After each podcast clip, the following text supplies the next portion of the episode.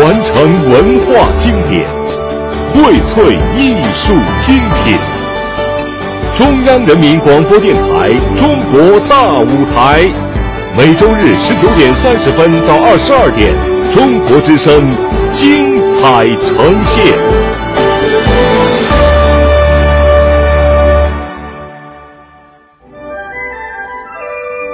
迷人的夜晚，璀璨的星空，一年一度的美泉宫之夜夏季音乐会在维也纳震撼奏响。享誉世界的指挥名家艾森巴赫携手钢琴家郎朗及维也纳爱乐乐团完美演绎。七月六号十九点三十分到二十二点，中央人民广播电台《中国大舞台》带你共赴不同凡响的音乐之旅。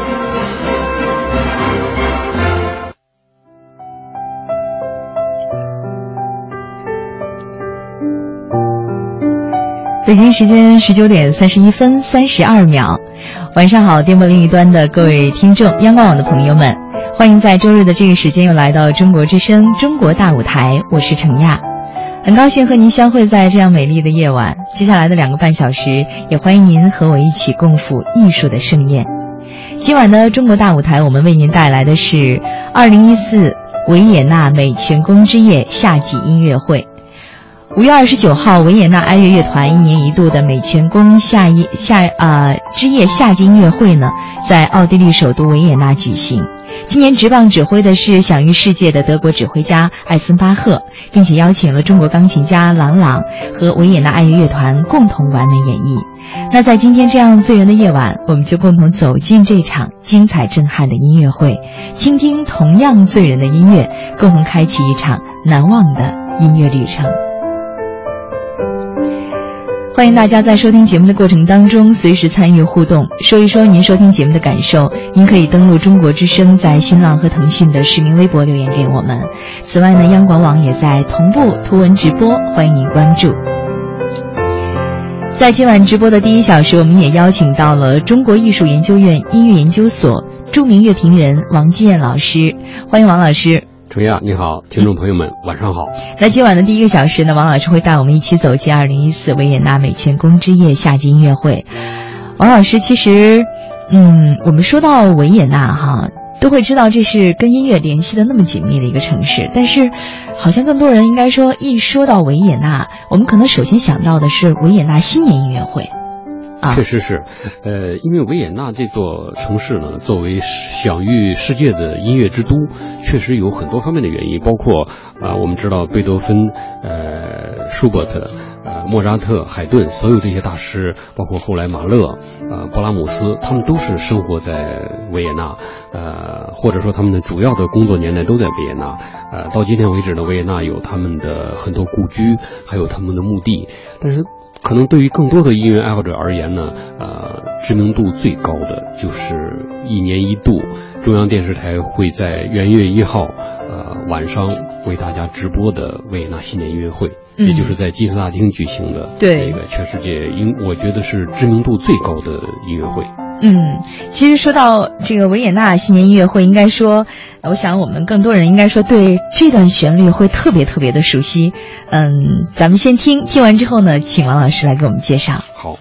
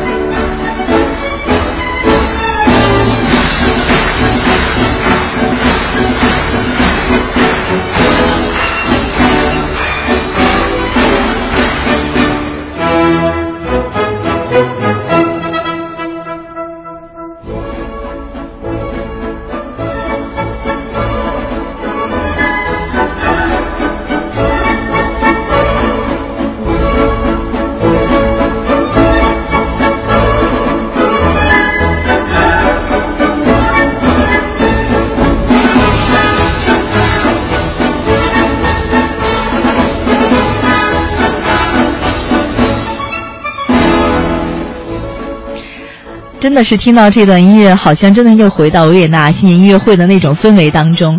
这首曲子我们太熟了，这是每一年维也纳音乐新年音乐会都会听到的一首。对，而且是每年新年音乐会的最后一首。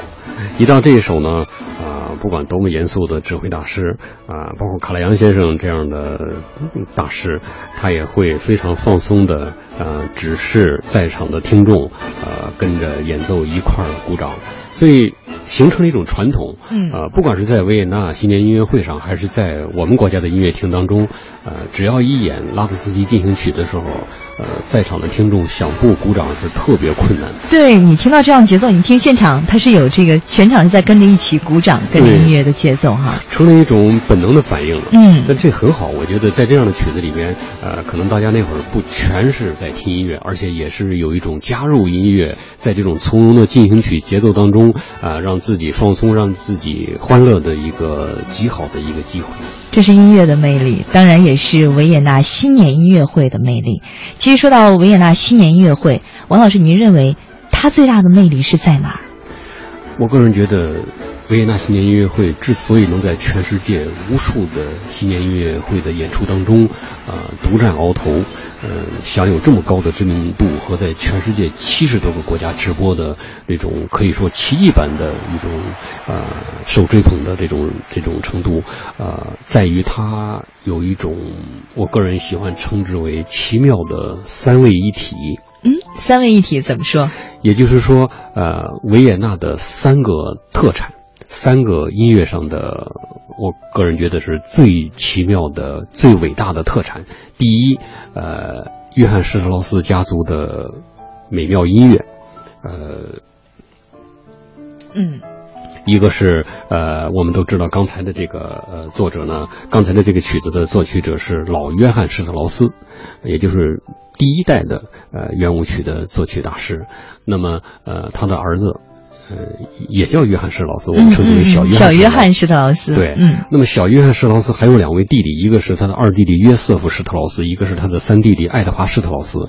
原本他们都不是从事音乐的，但是呢，由于家族的企业太兴盛，嗯，呃，这个圆舞曲的产业呢越来越大。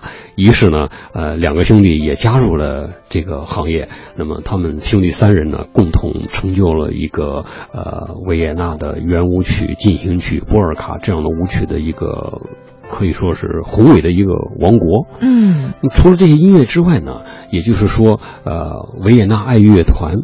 这是第二个，这是第二个因素。因为我们也知道，像约翰施劳斯的圆舞曲《蓝色多瑙河》啊，维也纳森林的故事啊，艺术家的生涯，皇帝圆舞曲，啊，所有这些作品呢，呃，由世界上其他的乐团演奏也是非常动听的，但是从来就达不到维也纳爱乐团在演奏这些作品的时候那种极特殊的一种美感，一种韵味儿。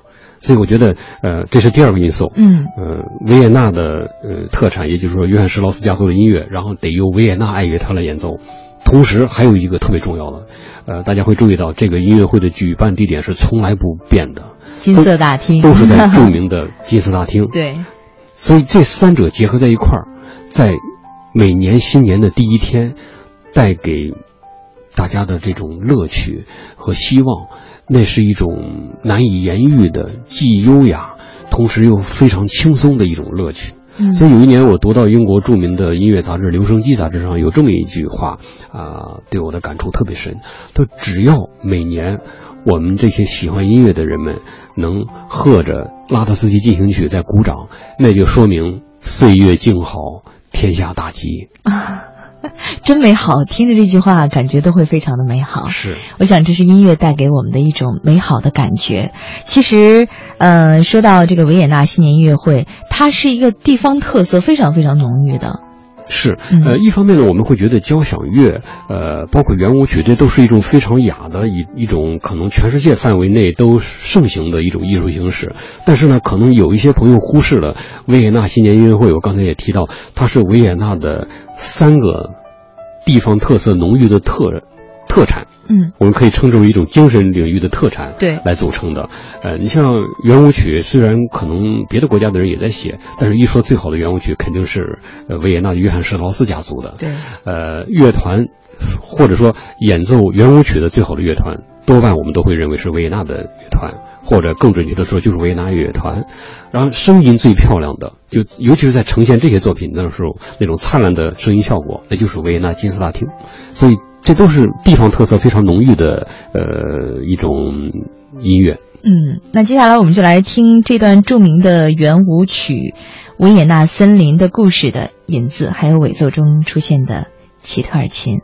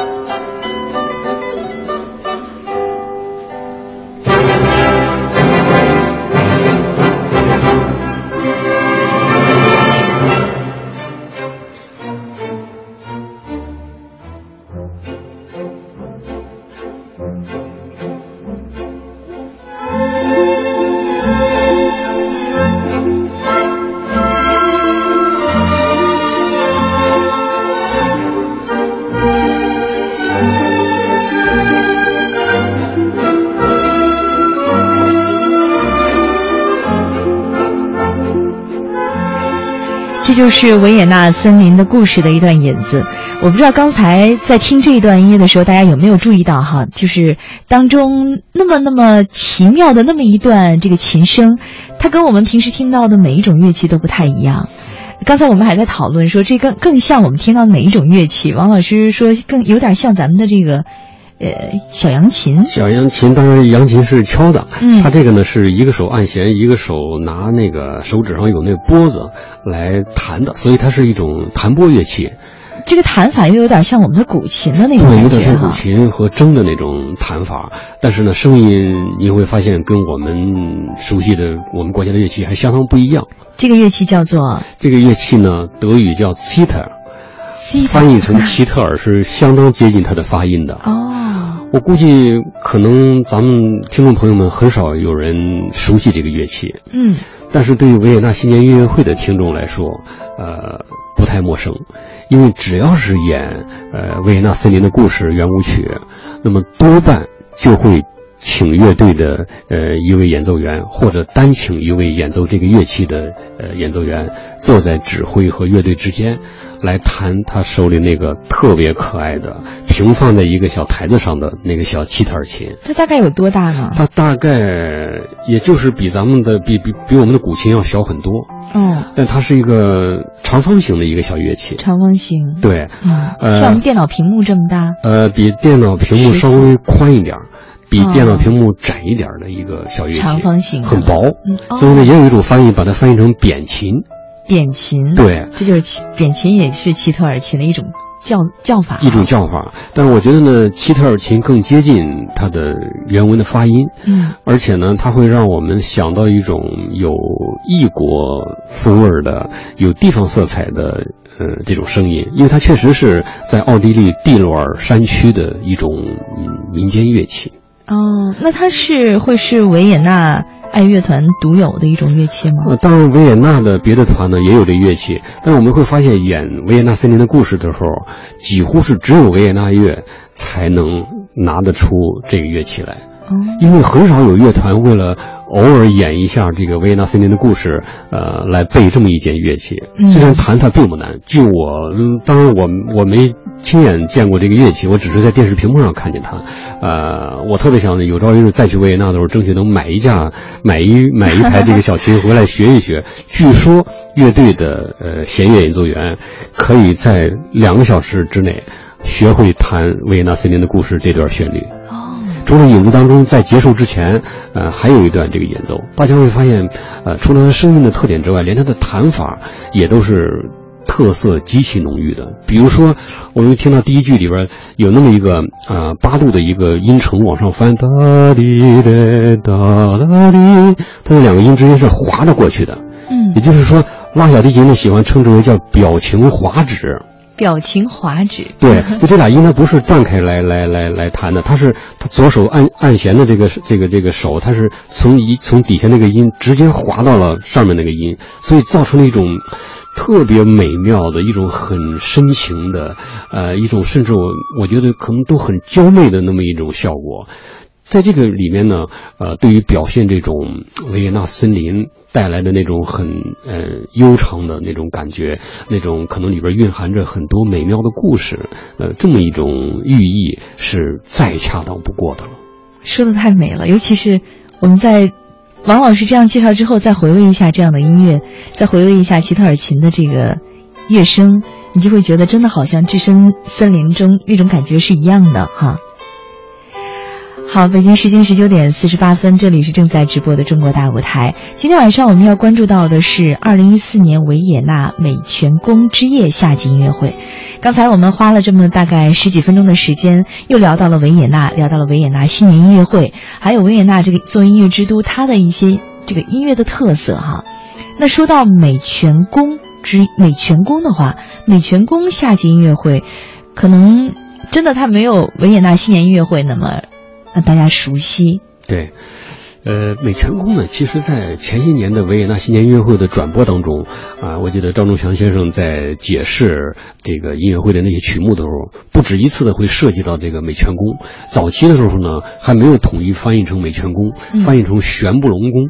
玄布隆宫，玄布隆宫能让人听着有点悬。对，但事实上呢，是这个宫的呃德文发音 s c h e n b r u n 哦 p a l a c e 呃 s c h e n b r u n 咱翻译音译成玄不隆，其实呢，呃，它是指美全。schön 德语是指漂亮的、美的。比如德国人一回答什么，他可能英语爱说 yes 呀什么，呃，那德语德国人特别喜欢说 schön，你你你说什么是顺？对，嗯，好，他是喜欢回答成美。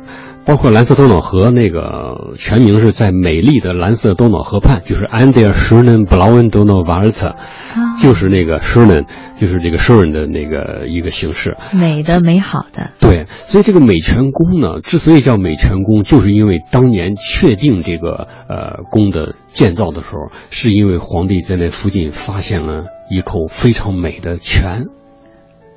这是它的来历，这是它的来源，所以从在这个地方建的，呃，这个宫就成为了日后的美泉宫。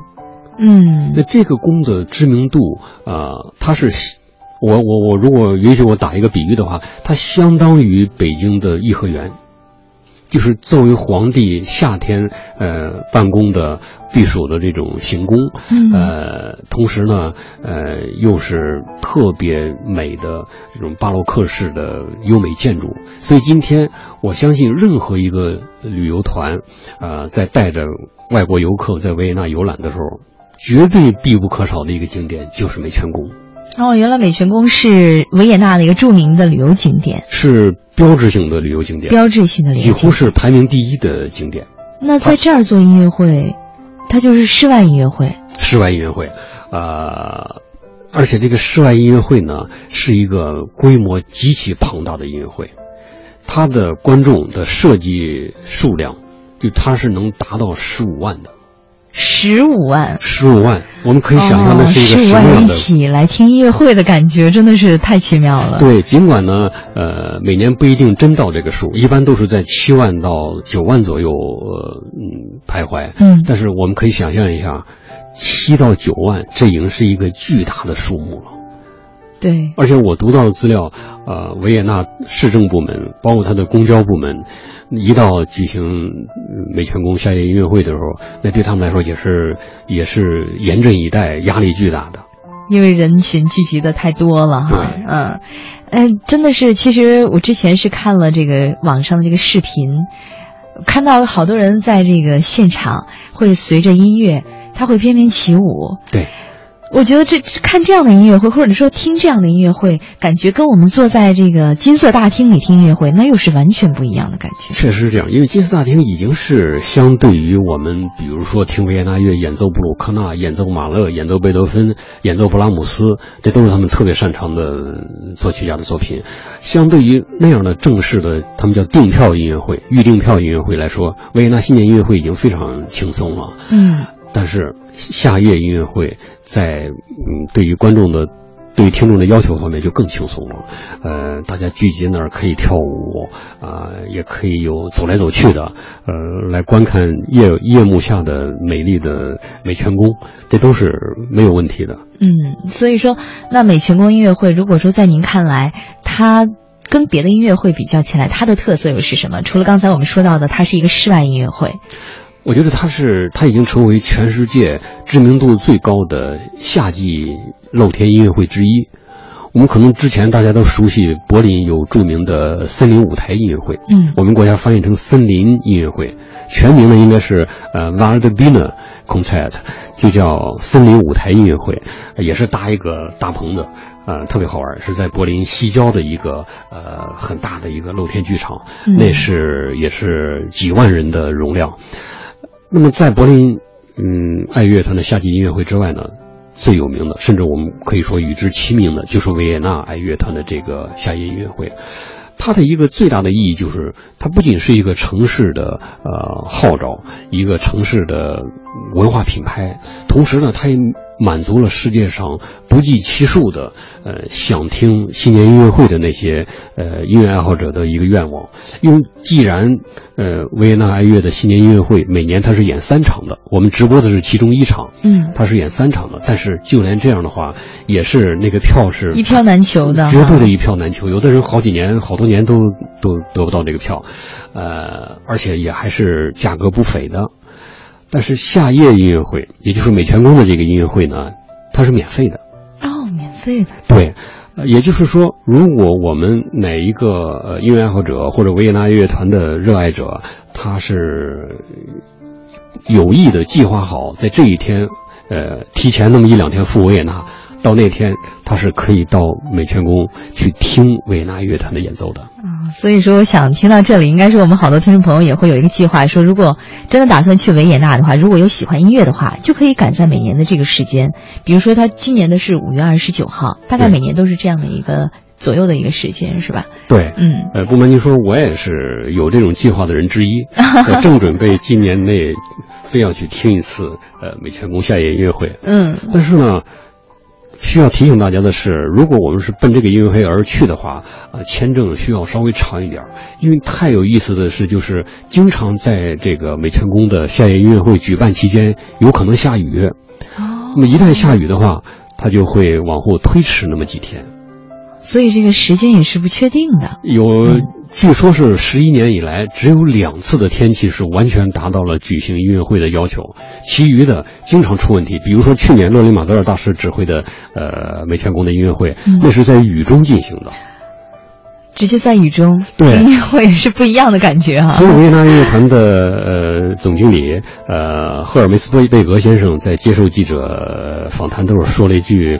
特别好玩的一个调侃的话，他说：“啊，天气让夏夜音乐会变成了冬夜音乐会。”哎，对我我这次看这个视频的话，看呃，比如说这个有一些人就真的穿着厚厚的衣服，然后你在想这是一个夏夜音乐会，然后大家都穿着厚厚的衣服。对，因为维也纳确实它的夏天没有那么我们这儿那么热。嗯，我有一年在维也纳，我们那个导游呃问我们，呃，你们知道这个维也纳的纬度跟我们国家的哪儿相当吗？嗯，呃，我们都说不出来。我原来以为可能。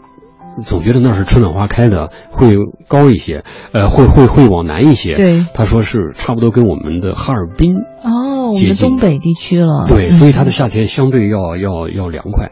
我们会看到二零一四年的这个音乐会，郎朗在呃接受中央电视台访谈的时候，呃，他是戴着手套了，戴着厚手套，他为了保护他的手。嗯，其实说到这个，呃。这个夏夜音乐会，美泉宫的夏夜音乐会，哈，呃，还有一个特点，据说它是每次会有一个主题要贯穿始终吗？对，因为我们会发现维也纳新年音乐会七十多年以来，呃，并没有主题，它的主题就是以约翰施特劳斯家族。或者说以施特劳斯家族的圆舞曲、波尔卡进行曲，呃，或者歌剧、轻歌剧的序曲这些作品为主线。嗯，除此之外，它没有主题。但是，呃，维也纳的美泉宫这个夏夜音乐会呢，啊，虽然早期没有制定这种主题，但是后来他们迅速的就形成了一种每年有一个主题来贯穿的一个习惯。比如说，我个人觉得最美的一个呃一届呢，就是二零一一年的那个呃二二零一零年的那个主题，那一年呢叫啊星辰，呃月亮星辰呃和呃月亮行星和星辰这三个相连的，都是天空当中在夜晚我们会看到的，你看美丽的月亮啊闪亮的星辰和这个遥远的行星，由这三部分组成。这都是非常有意思的。嗯，这其中这个我们就来听听这样一段，呃，这段的作品是来自温莎的《风流娘们》当当中的一段月夜。对，因为这个轻歌剧呢，这个歌剧尤其是对于维也纳来维也纳乐来说是有特殊的意义，因为维也纳乐乐团一八四二年成立的时候，呃，正是由奥托尼古莱先生组建的，而奥托尼古莱就是这个歌剧的。作者，作曲者。好，我们一起来静静聆听。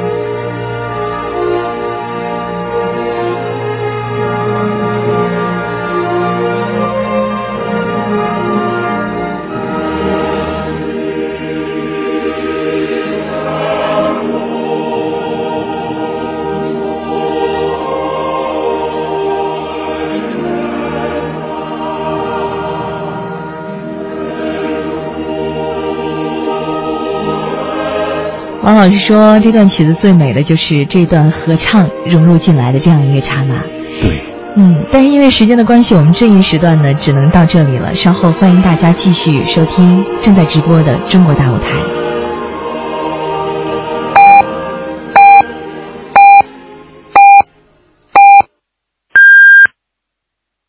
北京时间二十点整，中国之声的听众朋友，我是北京交警孟坤玉。夏天雷暴天气多，驾车的时候，驾驶人视线受阻，应当及时打开雾灯、近光灯和示廓灯，并使用低速档位缓慢行驶。必要的时候，选择安全地点停车避雨。爱于心，见于行。中国之声公益报时。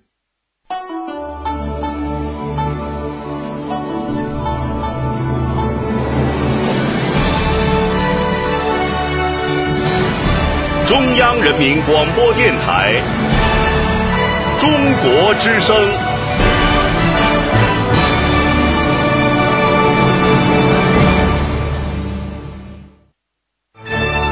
您正在收听的是中央人民广播电台《中国大舞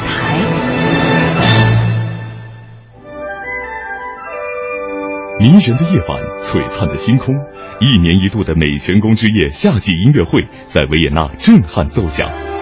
享誉世界的指挥名家艾森巴赫携手钢琴家郎朗及维也纳爱乐乐团完美演绎。七月六号十九点三十分到二十二点，中央人民广播电台《中国大舞台》带您共赴不同凡响的音乐之旅。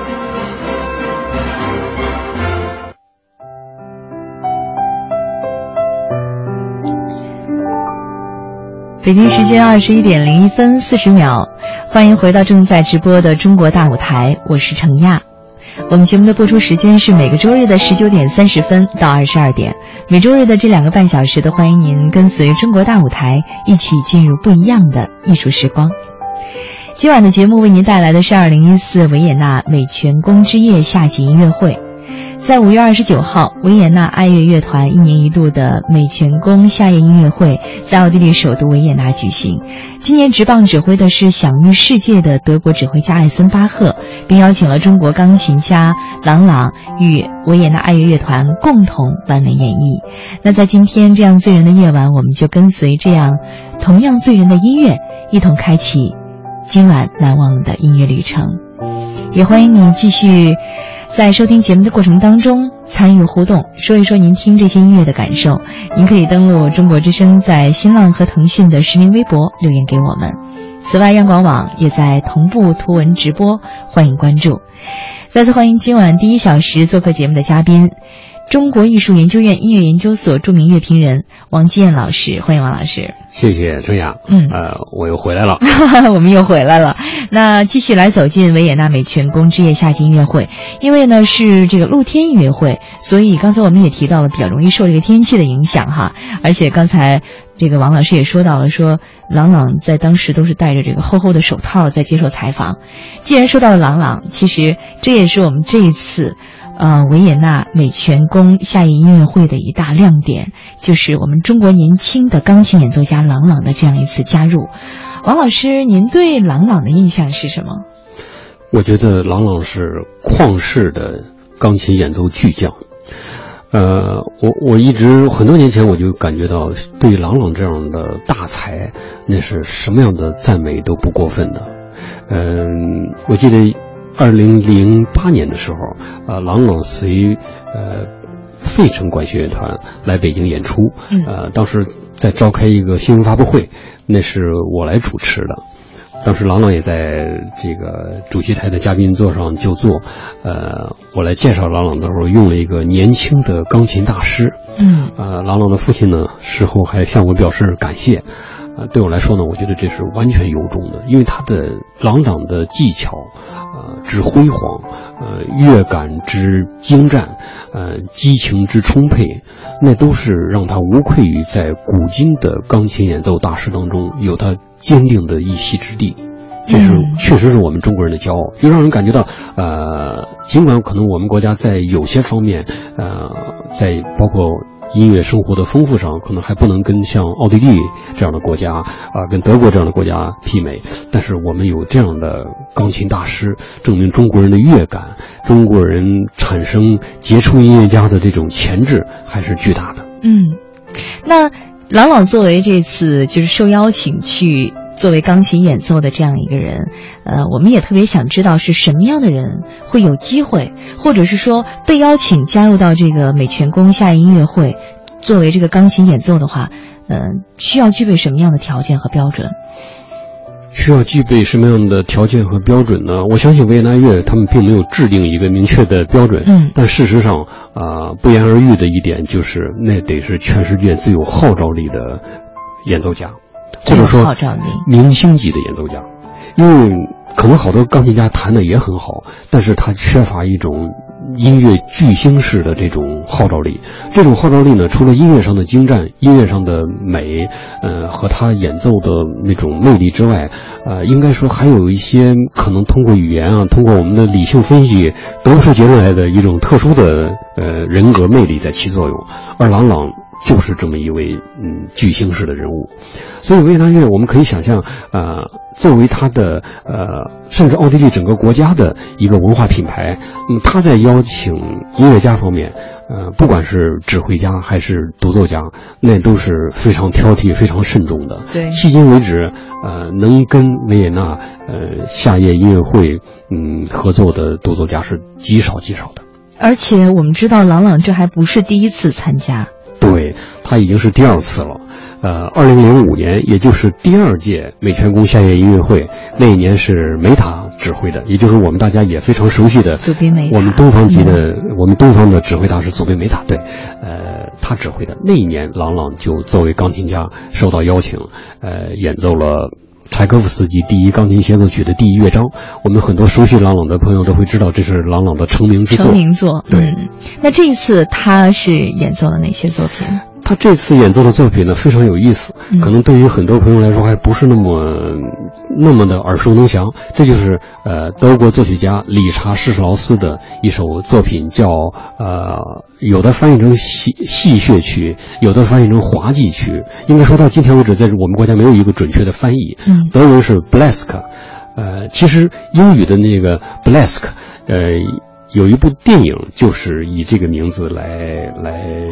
确定的，呃，我们中国人好像翻译成叫“贝雷时刻”，贝雷时刻，对，呃，也有翻译成滑稽戏或者滑稽表演的。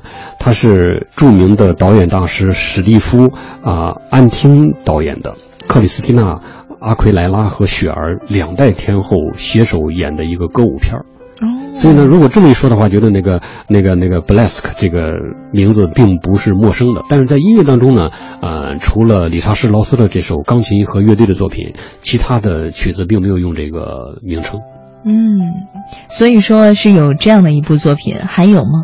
呃，郎朗呢，除了弹这个之外啊，啊，就像在很多音乐会上一样，他演奏完这个大作品以后呢，在观众的欢呼下有一个返场小曲。返场小曲。对，就像那个相声里说的，买完东西之后又饶了，又饶了一个，这就是特别可爱的一个呃莫扎特的一个作品。我相信很多很多咱们孩子都弹过这个作品。嗯，土耳其进行曲，我们一起来欣赏。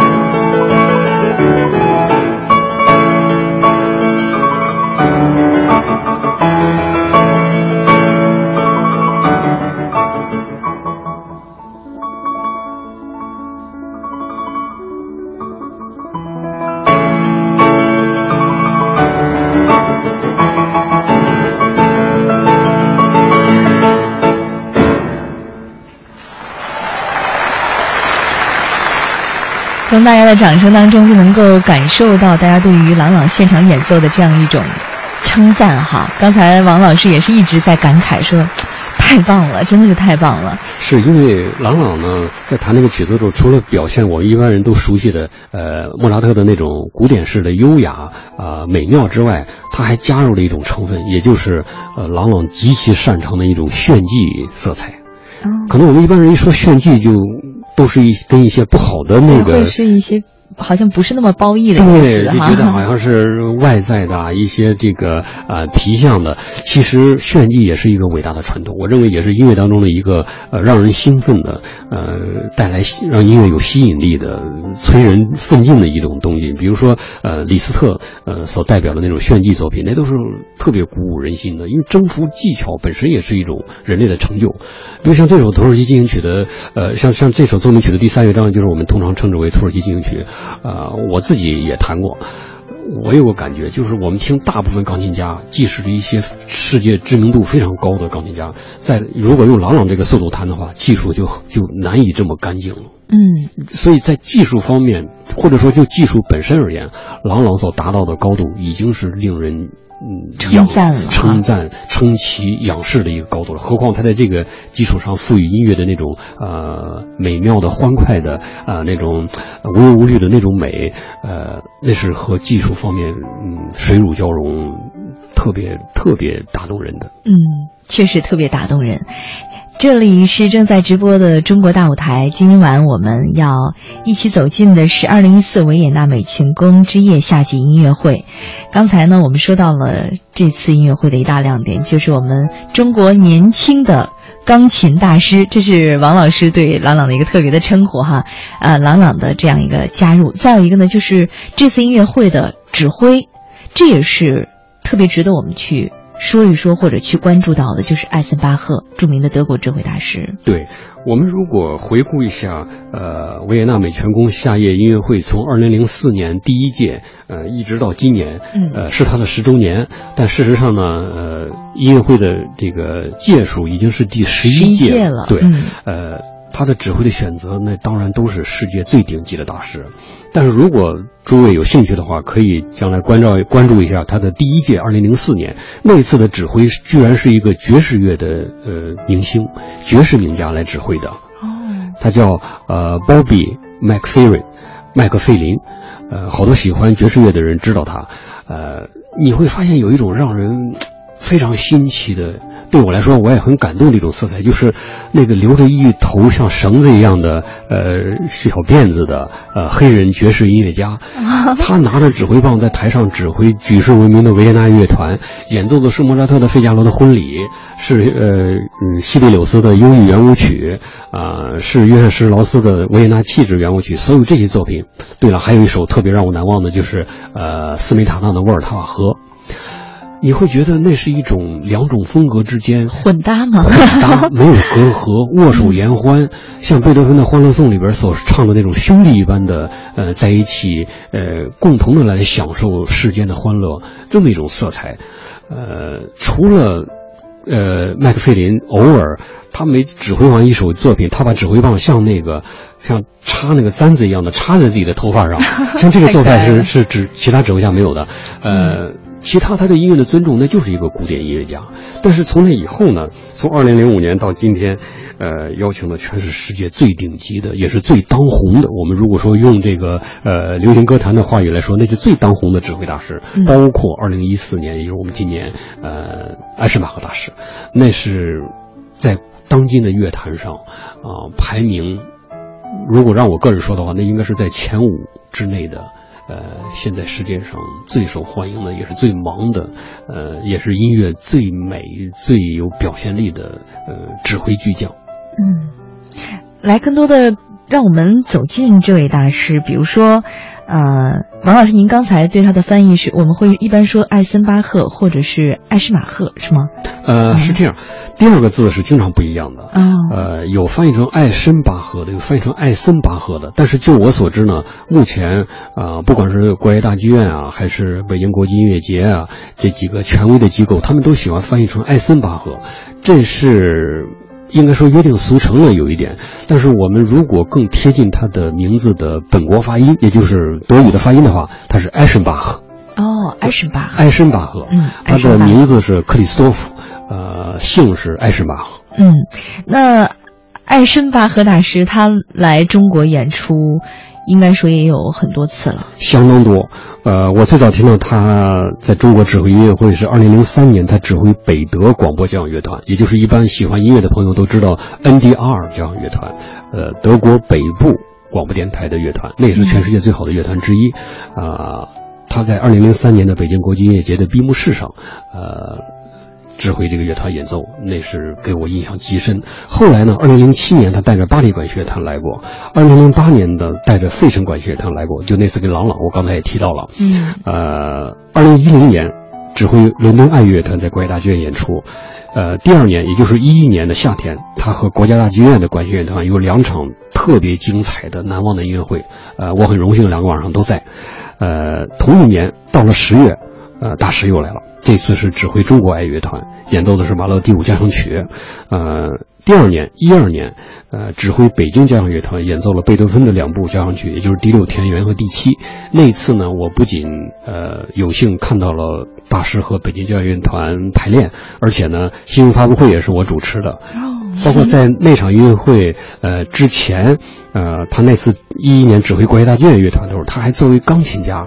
登台和我们国家的小提琴家朱丹举行了一场呃小提琴钢琴奏鸣曲的音乐会，呃那一次大师还做了一次大师课给咱们的琴童们，呃那个大师课呢主持和翻译都是我，所以我有机会跟大师接近，呃对他可以说是比较熟悉的。嗯，那大师给您的印象是什么？大师给我的印象。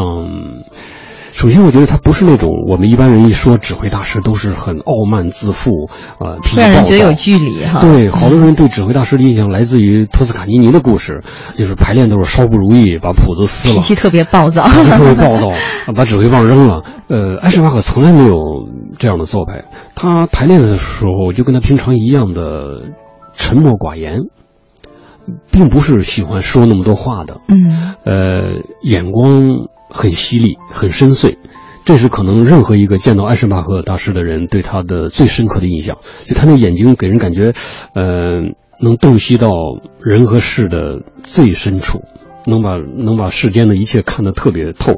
但是呢，这其中这种眼光当中，并不是让人觉得好像有一种不寒而栗的那种那种深刻啊，那种冷漠没有。呃，那其中我觉得透出来的是睿智和友善，是一种。慈父般的有那么一种光芒在里边，嗯，你会觉得他威严，但是呢，又不是那种凶。对对，嗯，所以呢，他对乐队的权威，呃，他能让乐队按照他的理解对作品的理解，对音乐的这种处理来演奏，呃，并不是靠一种他作为指挥的权威，或者作为一个大牌艺术家的那种那种让人恐惧的那种性格，而是靠他的音乐的修养和特别熟练的、特别精湛的指挥技巧。还有一点，我觉得也就是，嗯。从他的经历当中，他是特别尊重，呃，特别敬仰音乐的，所以他跟乐队队员，还有跟我们听众，更多的是在分享他对音乐的这种热爱和敬重感。嗯，那这是不是跟大师的一些经历也是有关系的？呃，非常有关系，因为艾什巴赫大师的经历呢，如我们如果看一下他的网站，特别有意思，他的个人网站还有中文版。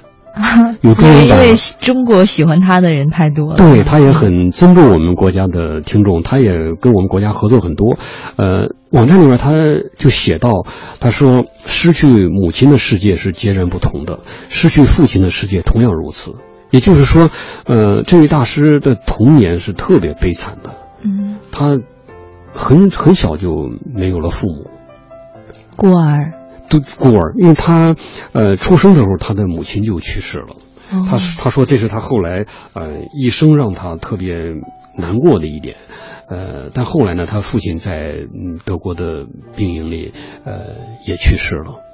所以由于战争的，由于失去亲人的打击，加上战争的这种那个呃非常悲惨的这种环境，呃，他小时候一度就没有说话的能力了，就他失语了。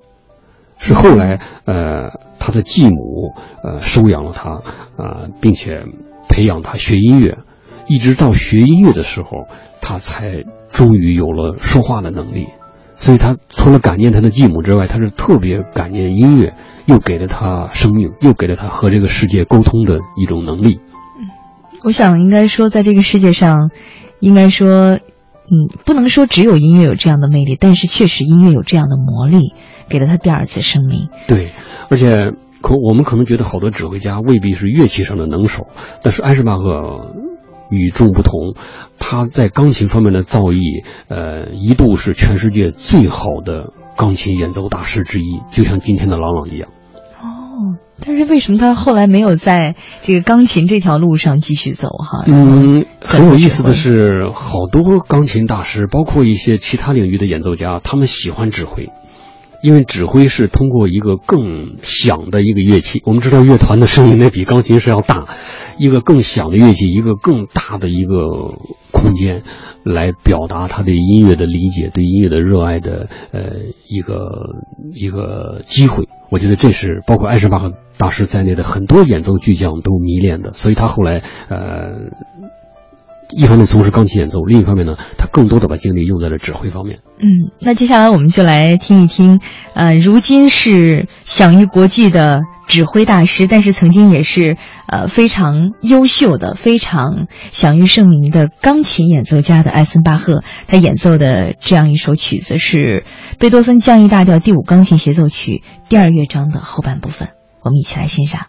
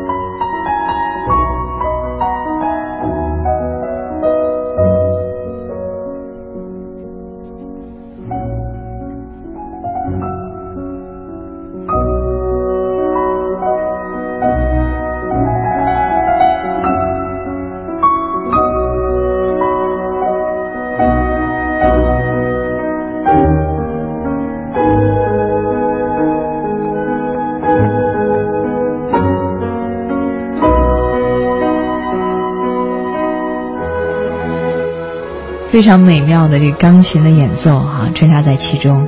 嗯，呃，我一直觉得贝多芬第五钢琴协奏曲，也就是我们称为皇帝的啊这首协奏曲啊，虽然里边有很多技巧华丽的、特别壮丽的段落，但是刚才咱们听到的这一段啊，至少就我个人而言，是检验一位钢琴演奏家能不能在贝多芬的音乐当中。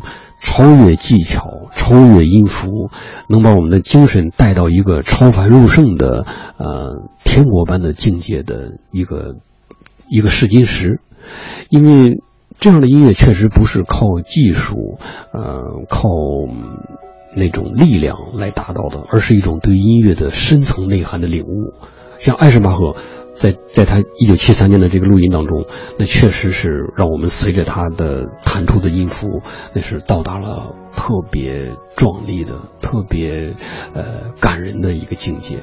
这是一段宝贵的音响资料，因为是四十一年前的。对，确实是艾森大赫作为钢琴演奏家的一段演奏。对，嗯，非常的动听。那么作为这一次。啊，维也纳美泉宫夏夜音乐会其实还有很多很多特别优秀的这个曲目，嗯，这些曲目的选择有没有什么样的特别？王老师，刚才呢，呃，程雅您谈到了每年的维也纳美泉宫新呃美泉宫的夏夜音乐会，我们一不留神容易说成新年音乐会，呃，夏夜音乐会都有一个主题。对，今年的主题是。那么今年的主题呢，就像去年一样，是纪念两位作曲家的。嗯，去年洛雷马泽尔指挥的美泉宫夏夜音乐会呢，是纪念两位呃，在去年正好都是诞辰二百周年的歌剧作曲大师，一个是意大利的威尔第，一个是德国的瓦格纳。非常自然纪念这两位作曲家。那么今年呢，呃，也是两位作曲家的，嗯，诞辰纪念日的呃这种形式。一位呢，就是我们刚才已经提到，呃，德国作曲家理查施劳斯，因为今年是他诞辰一百五十周年。哦，他是一八六四年出生的。呃，另一位呢，就是呃，我们也非常熟悉的呃法国作曲家柏辽兹。嗯，呃，很多。喜欢音乐的朋友都会听过他的呃《幻想交响曲》。幻想交响曲，对，那是音乐会上演出频率最高的名作之一。短的作品呢，比如他有《拉克奇进行曲》，那也是特别有名的。呃，那么今年呢，是他的诞辰一百四十五周一百四十五周年。虽然不是特别的整数，但是一百四十五也还是逢五逢十嘛。对，逢五逢十也还是值得纪念的。所以呢，呃，我们会发现，二零一四年的美泉宫夏夜音乐会开场曲就是柏辽兹的呃演出频率极高的《罗马狂欢节序曲》。嗯，待会儿我们会听到。嗯，好。那么这个曲子呢，是需要乐团有很高超的合奏技巧，还有很绚烂的音色的。那这都是维也纳乐团非常擅长的。嗯，之后呢，第三首曲子啊，还是不料兹的，是他的歌剧《本维努托切里尼》的序曲。嗯，那么理查施劳斯。呃，作品呢，我们会听到他的刚才我们提到钢琴和乐队的那首滑稽曲，或者是翻译成戏谑曲。嗯，呃，郎朗作为独奏家的这个作品，啊，还有一个呢，就是作为这个音乐会的重头曲目，也就是啊第四首曲子是理查施劳斯的交响诗，叫《蒂尔的恶作剧》。这个作品是一个相当复杂的作品，也需要乐队有极高的技巧。那么，在纪念这两位作曲家之外呢，呃，就像每年的美泉宫音乐会一样，呃，他们在作品选择上会有一些比较宽广的、比较宽泛的，就不完全限于呃主题所限定的范围之内。所以呢，呃，在开场曲，也就是我们刚才提到的布劳兹的《罗马狂欢节序曲》之后呢，有一首李斯特的交响诗《马杰帕》，嗯，这也是特别壮丽、特别动听的作品。那最后，呃，像二零零四年以来。每一届都呃遵循的一个惯例一样，呃，会必然包括约翰施劳斯的一首圆舞曲，叫《维也纳气质》。嗯，那么这个圆舞曲，这首圆舞曲对于呃美泉宫的夏夜音乐会的意义，就相当于《蓝色多瑙河》和《拉德斯基进行曲》之于呃维也纳新年音乐会，对，那就是每年必演的呃。必然要收录的，要要要要包括的曲目。那最后呢，在约翰施劳斯的一首《激情波尔卡》当中结束，呃，整场音乐会。嗯，太棒了！我想，作为很多喜欢音乐的人来说，刚刚听完王老师的这些介绍，应该对我们接下来这一个半小时也会充满了期待。因为接下来一个半小时，我们会完整的为大家呈现这一次夏季音乐会的全部的曲目。看看时间，我们第一个小时的节目就先到这里。也是再次感谢王健老师做客中国大舞台。稍后的时间呢，会继续邀请大家一同欣赏音乐会的精彩现场。再次感谢王老师，不客气，谢谢。呃，很高兴与程亚与听众朋友们分享维也纳美泉宫新年音呃美泉宫夏夜音乐会。夏夜音乐会，好，一会儿我们再见。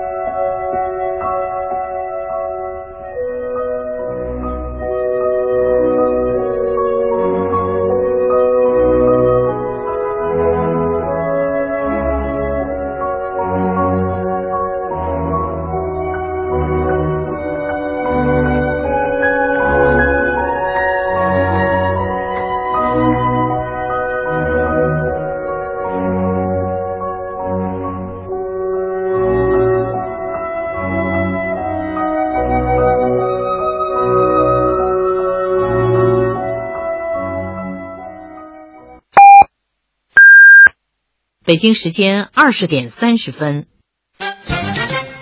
天天福彩。听众朋友，晚上好，欢迎收听中国之声天天福彩。一张福利彩票凝聚一份爱心，也许还有一份惊喜。我们马上来连线北京的福利彩票开奖大厅，现场主持人即将开出今天中国福利彩票三 D 中奖号码，有请现场主持人。彩民朋、听众朋友，晚上好，今天是二零一四年七月六日，您正在收听的是中国福利彩票三 D 游戏二零一四年第一百七十九期的现场开奖节目，我是梁爽。今天是周日，让我们一起回顾这一周三 D 游戏的出奖号码。上周日第一百七十二期的中奖号码为八四三，周一第一百七十三期的中奖号码为三五九，周二第一百七十四期的中奖号码为六五九，周三第一百七十五期的中奖号码为三四七，周四第一百七十六期的中奖号码为六八五，周五第一百七十七期的中奖号码为二六零，周六第一百七十八期的中奖号码为零七七。本周七个中奖号码中，足选三号码一个，足选六号码六个。本周没有出现的数字是幺。好了，让我们来看一下昨天，也就是三 D 游戏二零一四年第一百七十八期的中奖情况。中奖号码是零七七，销售总额四千六百五十七万零三百九十六元，中出奖金一千九百四十五万八千八百五十八元，中出单选一万两千四百八十一注，足选两万一千五百三十二注。今天我们进行现场公证的是来自北京市方正公证处的公证员金颖和王欢，摇奖机具已经公证人员进行了严格的检验。让我们来看一下今天的销售情况。中国福利彩票三 D 游戏二零一四年第一百七十九期的销售总额是四千四百一十万五千三百六十二元。好了，请问公证员们可以开奖了吗？可以开奖。好的，马上为您启动摇奖机。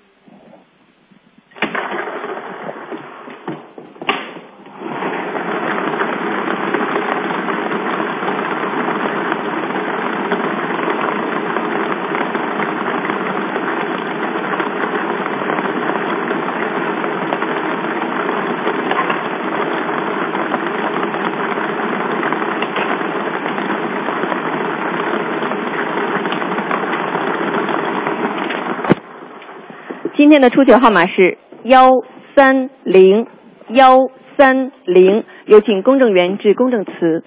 经现场监督，中国福利彩票三 D 游戏二零一四年第一百七十九期开奖活动符合预定的程序规则，开奖机具完整，使用正常。本期开出的中奖号码为幺三零，以上中奖号码真实有效。北京市方正公证处公证员金颖、王欢，二零一四年七月六日。非常感谢现场的公证员。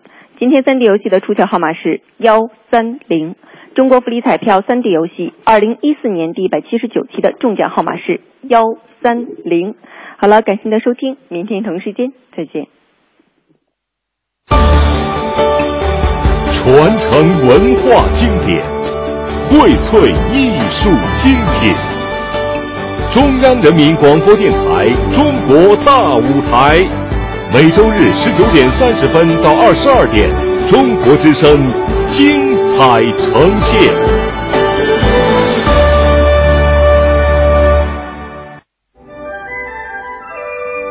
迷人的夜晚，璀璨的星空，一年一度的美泉宫之夜夏季音乐会在维也纳震撼奏响，享誉世界的指挥名家艾森巴赫。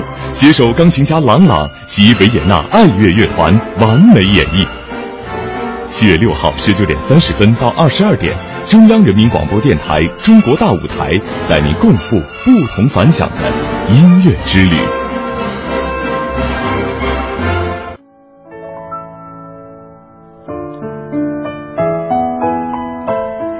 中国大舞台带您漫步艺术的世界。时针指向了北京时间二十点三十四分二十五秒，欢迎回到正在直播的中国大舞台，我是程亚。我们节目的播出时间是每个周日的十九点三十分到二十二点，每周日的这两个半小时都欢迎您跟随中国大舞台一起度过不一样的艺术时光。今晚呢是一个属于音乐的夜晚，为您带来的是二零一四年维也纳美泉宫之夜夏季音乐会。五月二十九号，维也纳爱乐乐团一年一度的美泉宫夏夜音乐会在奥地利首都维也纳举行。那今年执棒指挥的是享誉世界的德国指挥家艾森巴赫，并且邀请了中国年轻的钢琴家郎朗和维也纳爱乐乐团共同完美演绎。在今天这样的夜晚，我们就共同走进这场精彩震撼的音乐会，继续我们的音乐之旅吧。也欢迎听众朋友在收听节目的过程当中，随时参与互动，说一说您收听这些音乐的感受。您可以登录中国之声，在新浪和腾讯的实名微博留言给我们。央广网也在同步进行图文直播，欢迎关注。接下来，我们就继续回到音乐会的现场，到美丽的维也纳美泉宫，感受音乐的魅力。要听到的是赫克托·伯辽兹。罗马狂欢节序曲。罗马狂欢节序曲呢，是以一段萨塔列罗舞曲的奔放的号声开始。萨塔列罗呢是一种古老的意大利舞曲，作者呢是用萨塔列罗来表达罗马狂欢节的这样一种喧闹的场面。我们一起来欣赏。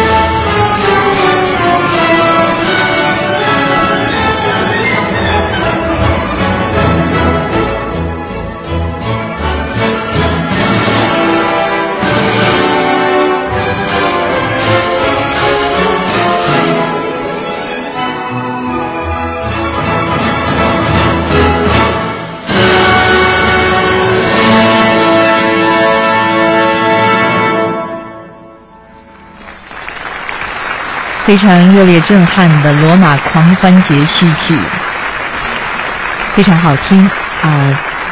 那接下来我们邀请大家继续来欣赏这一次的二零一四维也纳美泉宫之夜夏季音乐会。接下来我们要欣赏到的就是弗朗斯·李斯特的交响诗第六号《马杰帕》。交响诗是以雨果的长诗《马杰帕》为标题。那马杰帕呢，是乌克兰民族英雄。年轻的时候，曾经在波兰国王约翰卡吉米尔的宫廷中呢担任侍卫，后来由于和一个贵族妇人沟通而被贵族发现，被剥光衣服绑在马上放逐于荒野，垂死之际呢在乌克兰获救，后来加入到了哥萨克的骑兵队，战场中英勇奋战，而后成为了英雄。接下来一起来听。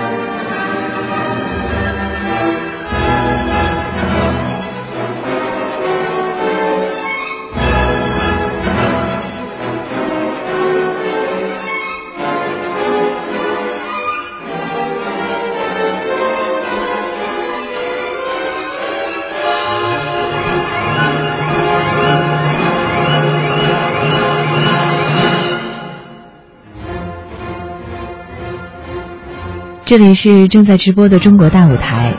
今晚的节目，我们带您一起走进的是二零一四年维也纳美泉宫之夜夏季音乐会。稍后呢，马上是广告时间。广告之后，欢迎您继续回到正在直播的中国大舞台，跟随我一同继续享受今晚的音乐盛宴。一会儿再见。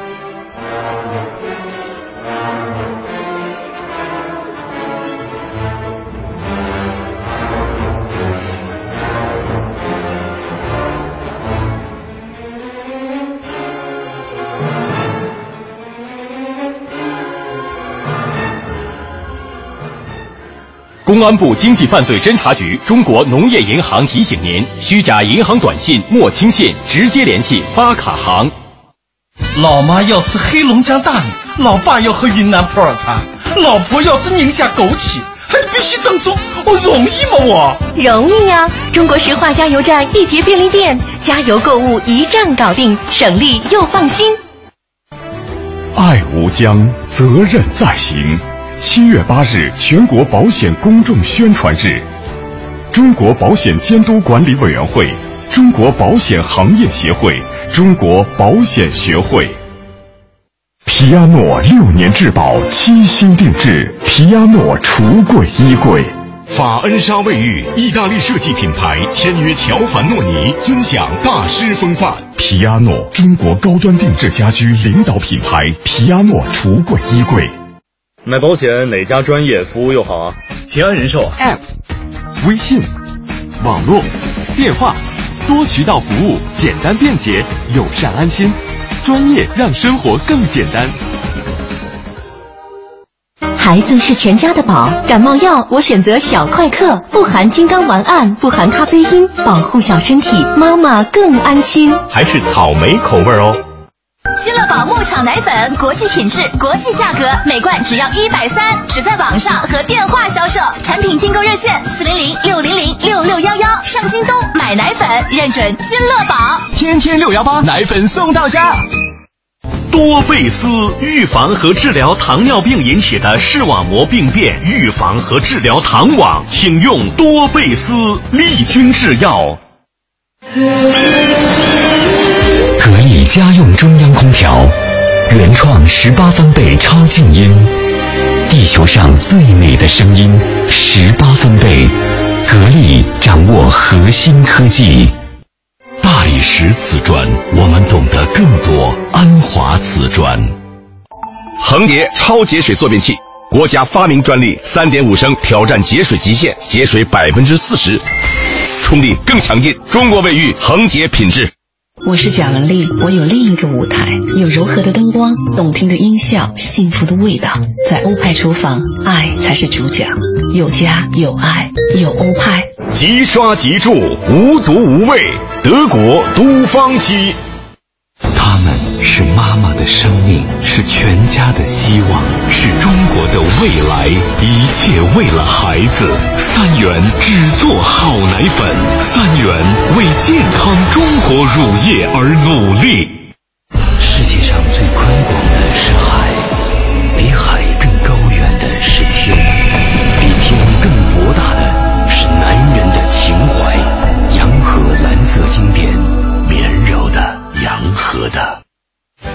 国的，世界的，第二届夏季青年奥林匹克运动会，秀出年轻人的中国味儿。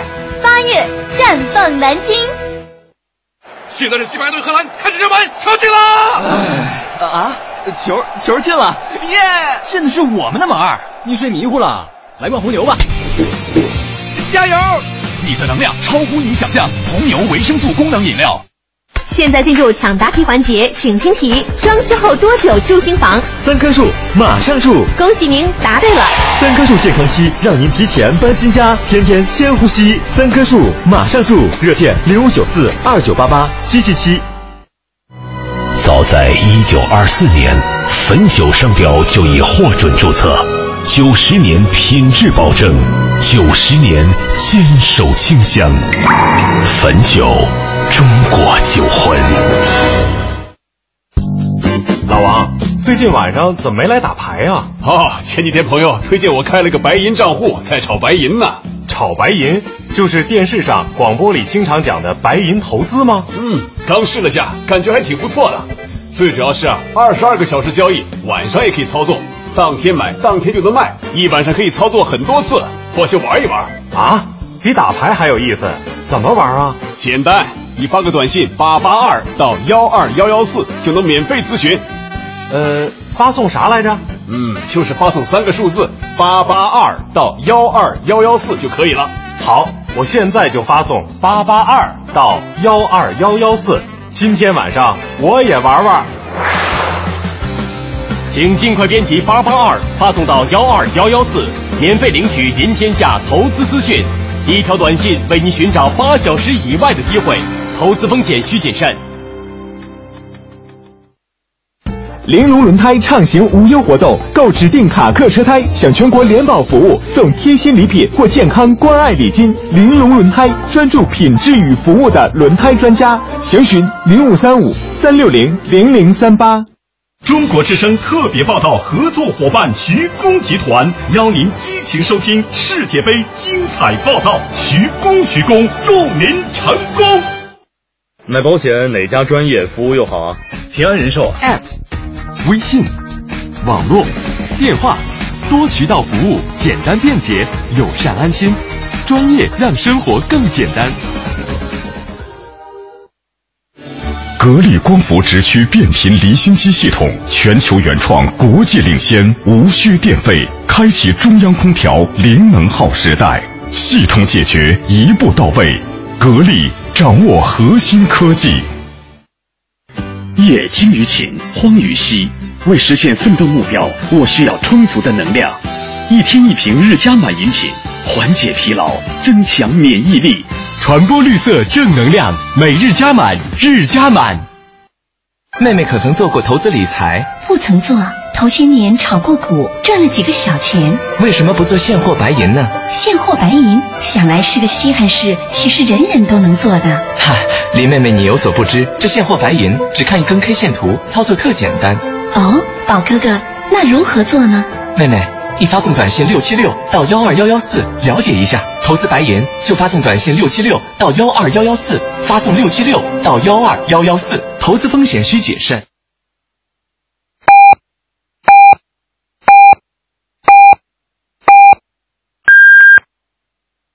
北京时间二十一点整。大家好，我是中国之声听友独上天涯路。其实生活当中有很多触手可及的节俭小妙招，比如洗手打肥皂时关上水龙头，家里的淋浴最好加装感应器等等。节俭无小事，节俭从点滴开始。爱于心，见于行。中国之声公益报时。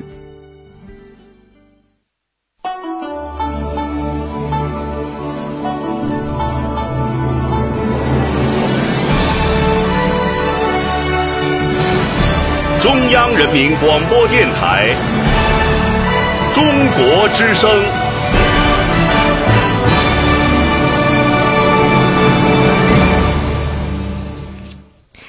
听众朋友，下面为您介绍电脑体育彩票的开奖结果：七星彩第幺四零七七期中奖号码为五幺六四八八八，销量为一千六百七十四万。排列三第幺四幺七九期中奖号码为二六四，销量为一千四百六十二万。排列五第幺四幺七九期中奖号码为二六四九九，销量为八百零八万。稍后欢迎您继续回到正在直播的中国大舞台，传承文化经典。荟萃艺术精品，中央人民广播电台《中国大舞台》，每周日十九点三十分到二十二点，中国之声精彩呈现。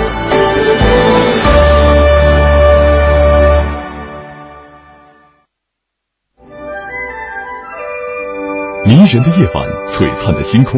一年一度的美泉宫之夜夏季音乐会在维也纳震撼奏响，享誉世界的指挥名家艾森巴赫携手钢琴家郎朗及维也纳爱乐乐团完美演绎。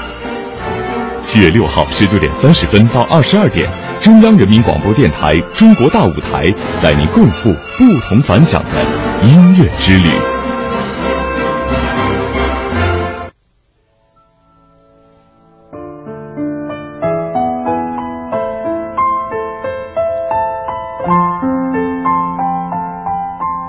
中国大舞台带您漫步艺术的世界。北京时间二十一点零二分四十七秒，晚上好，听众朋友，欢迎回到正在直播的中国大舞台，我是主持人程亚。今晚的节目，我们为您带来的是二零一四维也纳美泉宫之夜夏季音乐会。在五月二十九号，维也维也纳爱乐乐团一年一度的美泉宫夏夜音乐会在奥地利首都维也纳举行。今年执棒指挥的是享誉世界的德国指挥家艾森巴赫，并邀请了中国年轻的钢琴大师郎朗和维也纳爱乐乐团共同完美演绎。在今天这样夏日的夜晚，我们就共同走进这场精彩震撼的音乐会，倾听醉人的音乐，继续我们的。音乐旅程，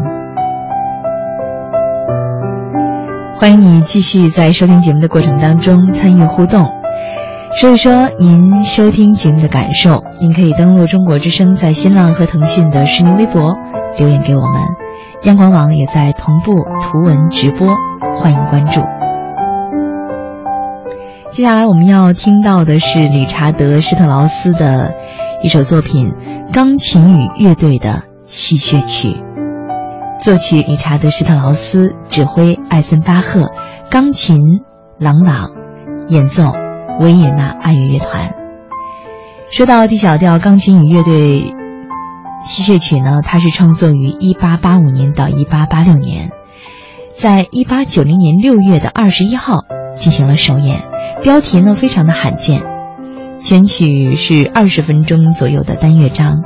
难度相当大，这个乐曲不仅考验钢琴家，其实也在考验乐队。先是由定音鼓奏出戏谑的节奏，随后呢，乐队强有力的进行回应，反复之后，钢琴以切分插入，展示主要的主题。我们一起来欣赏。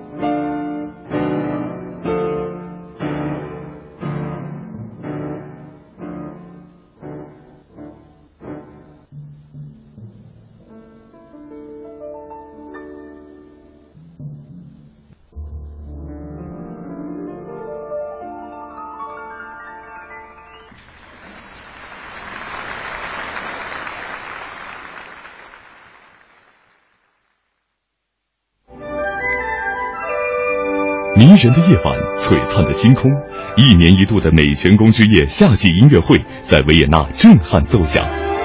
享誉世界的指挥名家艾森巴赫携手钢琴家郎朗及维也纳爱乐乐团完美演绎。七月六号十九点三十分到二十二点，中央人民广播电台《中国大舞台》带您共赴不同凡响的音乐之旅。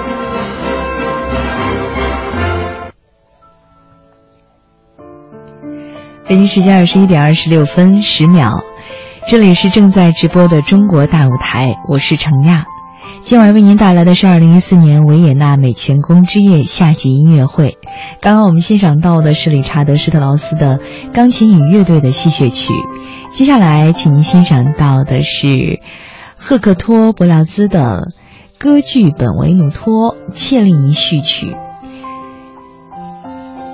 这个序曲呢是法国作曲家伯辽兹的第一部歌剧，那它是以狂欢节作为背景，选取了16世纪意大利文艺复兴时期著名的雕塑家和金银镂刻家切里尼在意大利的一段生活，作为这样的一个创作的基础，以切里尼为教皇浇筑古希腊神话中的英雄柏修斯的塑像为主线。穿插着切里尼的一次恋爱故事而写成的，这部歌剧的序曲是以灿烂的旋律，尽现了充满活力的罗马狂欢节、华丽热闹的气氛和雄壮威严的音乐，同时呢，也刻画出了情意缠绵的爱情和切里尼热情奔放的性格。接下来，我们就一同来欣赏。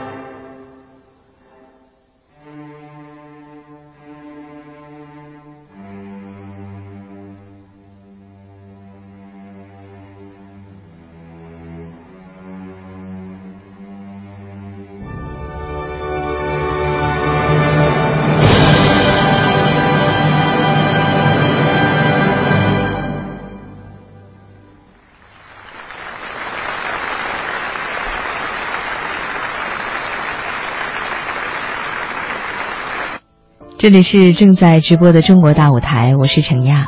今晚为您带来的是二零一四维也纳美泉宫之夜夏季音乐会。我们继续来听接下来的这个曲目，是来自理查德施特劳斯的一部作品《蒂尔的恶作剧》。那今年呢是作曲家理查德施特劳斯诞辰一百五十周年，也是为了纪念这位伟大的作曲家，所以音乐会特别安排了理查德施特劳斯的这部作品《蒂尔的恶作剧》。以向这位大师致敬，我们一同来欣赏。